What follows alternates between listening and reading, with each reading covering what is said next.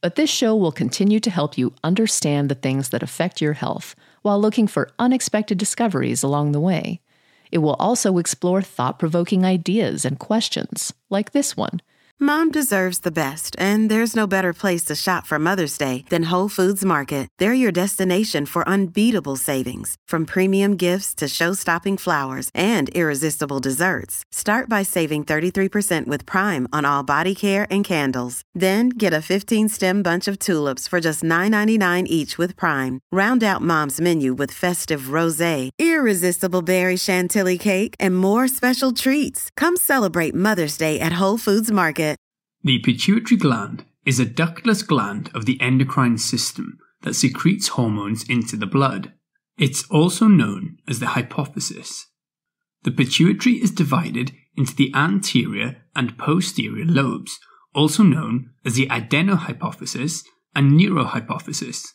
The functions of the two are similar to secrete hormones into the blood. However, the mechanism and the hormones released are different. For the anterior pituitary, releasing hormones are secreted by the median eminence neurons of the hypothalamus. These neurons secrete the releasing hormone into the hypophyseal portal veins, which then bring the releasing hormones down into the anterior pituitary, where they stimulate the release of the corresponding hormones from the hormone secreting epithelial cells. These peptides include thyrotropin releasing hormone, corticotropin releasing hormone, gonadotropin.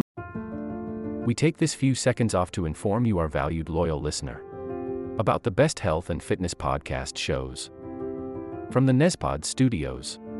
Join us as we give you the best of the best health and wellness updates you can rely on for the treatment of chronic health problems. Classic functional medicine back to basics health tips and special updates from the best doctors in the United States of America. Check out this health and wellness podcast shows. Explore Health Talk Weekly, Healthy Lifestyle Matters, Excellent Health Digest, Healthy and Free Daily, and last but not least, Weekly Health and Fitness Corner. Also, check out Nasty Boy CC, the truest story never told fiction podcast, for that real life on the go experience with the 27 year old Golden Boy, who made our guest invite number one list. He tells us about his story as it happens in real time and in real life. It's Nasty Boy CC, the truest story never told. Go get a load of that happiness because happiness is healthy as we know it. Join us every week as we continue to provide you the best of health and fitness wellness updates from around the globe. Enjoy the show.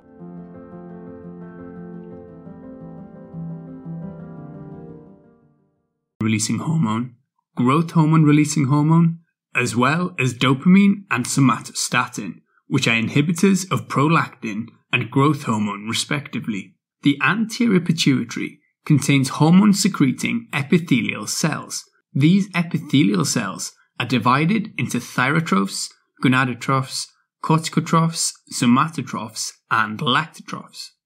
The hormones of the anterior pituitary can be remembered by the mnemonic flat peg. F stands for follicle stimulating hormone, which stimulates oocyte development and estrogen secretion in females, while stimulating development of spermatocytes in males. L is for luteinizing hormone, which stimulates production of progesterone and estrogens in females, while stimulating testosterone production in males. A then stands for ACTH, adrenocorticotropic hormone, responsible for stimulating production of cortisol and the androgenic hormones of the adrenal cortex. T is for thyroid stimulating hormone, which of course stimulates production of thyroid hormone. P is for prolactin, which is involved in the development of the mammary glands and milk production. E stands for endorphins, and G stands for growth hormone, which is responsible for causing growth in children and maintaining bones as well as other tissues in adults. The posterior pituitary instead receives secretion of hormones directly into its blood supply from neurosecretory cells originating in the hypothalamus. Specifically, nerve cell bodies forming the supraoptic nucleus and paraventricular nucleus. The nerve cell bodies in the supraoptic nucleus produce primarily ADH, antidiuretic hormone, also known as vasopressin.